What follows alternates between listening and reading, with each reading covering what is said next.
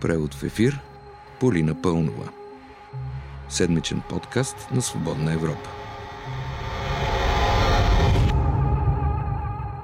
Петък е, вие слушате превод в ефир, аз съм Полина Пълнова. Както ви обещах преди няколко седмици, ще се чуем в края на септември. И ето, чуваме се. Така де, и аз като Бойко Борисов... Е неизпълнено обещание. Доста неща се случиха последните три седмици. Няма да им правим преглед сега.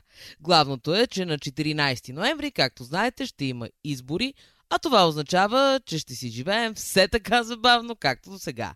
Ще ни обещават едни неща, после гласуване и накрая пак ще стигнем до старата максима, че обещанието не поражда ангажимент.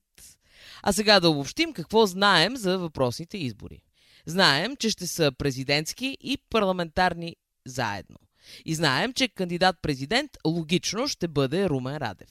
За сега не знаем кой ще издигне ГЕРБ. Цялата работа напомня на трика, наречен Цецка Цачева.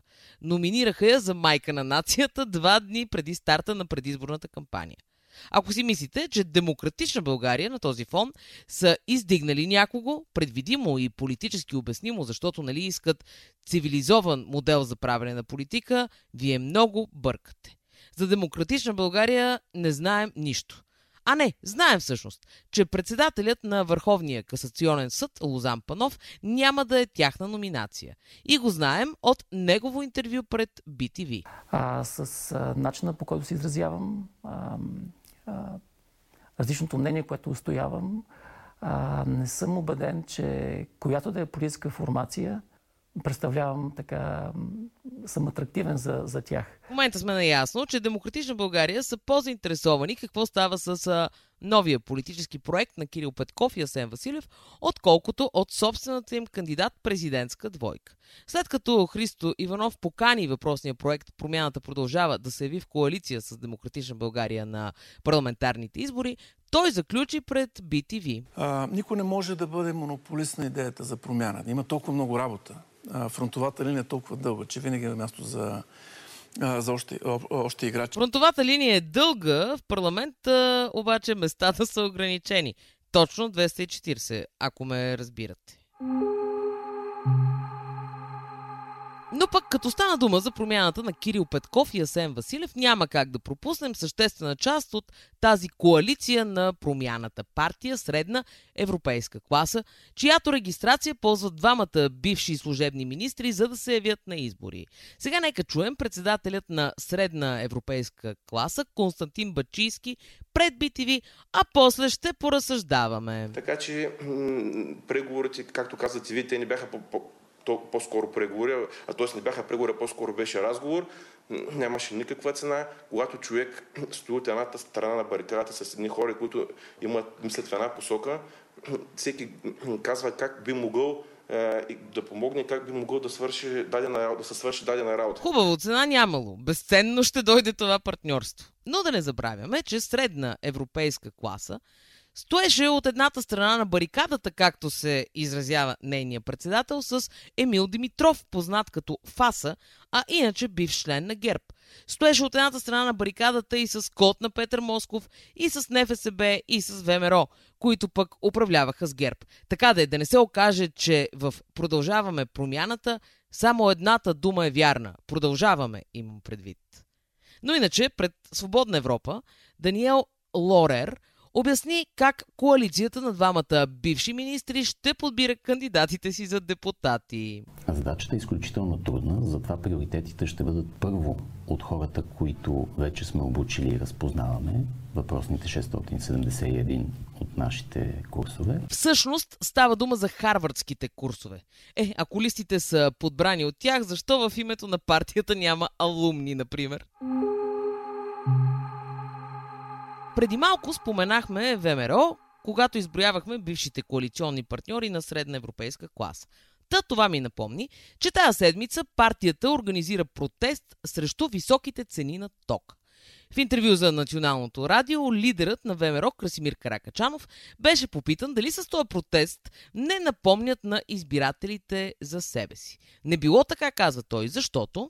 Не, ВМРО го има 128 години и ще го има много след като разни измислени проекти минат и си отидат по своя ред, както минаха и други, като НДСВ, Бареков и какви ли не още измислени герои. Тук само за историческата памет да напомня, че част от тия 128 години, за които говори Каракачанов, беше и коалицията на ВМРО с Бареков, който явно сега вече е измислен герой. Но пък тогава вкара ВМРО в Европарламент. А сега да обърнем поглед към ГЕРБ, БСП и ДПС. Защо ги окомплектовах тия три партии, се чудите. Ами Йордан Цонев го направи в четвъртък пред нова телевизия сам. Да ви кажа ли мо, моята прогноза? 121 няма да съберат и в следващия парламент, защото ГЕРБ, БСП и ДПС ще имат 121. Е, то за това питаме, дали ще опитате да съставите? А какво да правим друго? Ще опитате. Да, да блъскаме страната в кризата, в която се намира в момента, още по-дълбоко. Ако правилно съм разбрала, ГЕРБ, БСП и ДПС ще спасяват страната от кризата, в която Цонев твърди, че се намираме в момента. Впрочем, и Борисов вика, че не виждал никаква промяна. Да го чуем. Аз в нито една сфера не видях промяна, освен че взеха на Гешев шофьор. Може да са му взели шофьора, но пък Борисов не е взел на Гешев контакта с пиарката си Севделина. Нали помните как си чатеше главния прокурор с а, пиар Севи Бойко? Да се върнем обаче на ГЕРБ, БСП и ДПС, които ще ли да имат 121 гласа и да чуем Корнелия Нинова, която в деня на независимостта заключи. Да, в политиката се налага да се правят компромиси. Но компромис с българския национален суверенитет никога. И мисля, че това трябва да ни е урока от онези времена, когато истинските политици, държавници са защитили този национален интерес и суверенитет. Да не се окаже, че след някой друг месец БСП, дето сама се написа протестна партия в предишния парламент, ще направи компромис, дето вика Нино в името на България. И заедно с Йордан Цонев ще ни спасяват заедно от кризата. Апропо, лидерката на БСП спомена за онези времена на истинските политици. Нали я чухте? Което неминуемо повдига въпроса, ако истинските политици са живели в едно отминало време, сегашните менте ли са? В смисъл политици от Алиекспрес. А, и още нещо. На президентските избори ще се кандидатира и лидерът на Възраждане Костадин Костадинов. Той настоява за премахването на противоепидемичните мерки, референдум за напускането на НАТО и се обявява против въвеждането на еврото в България. И не, това не е смешно, защото за сега той е единствената официална партийна кандидатура, освен Румен Радев. Разбирате какво значи това, нали? Такъв беше преводът в ефир тази седмица. Аз бях и още съм Полина Пълнова, а с вас ще се чуем и дния петък.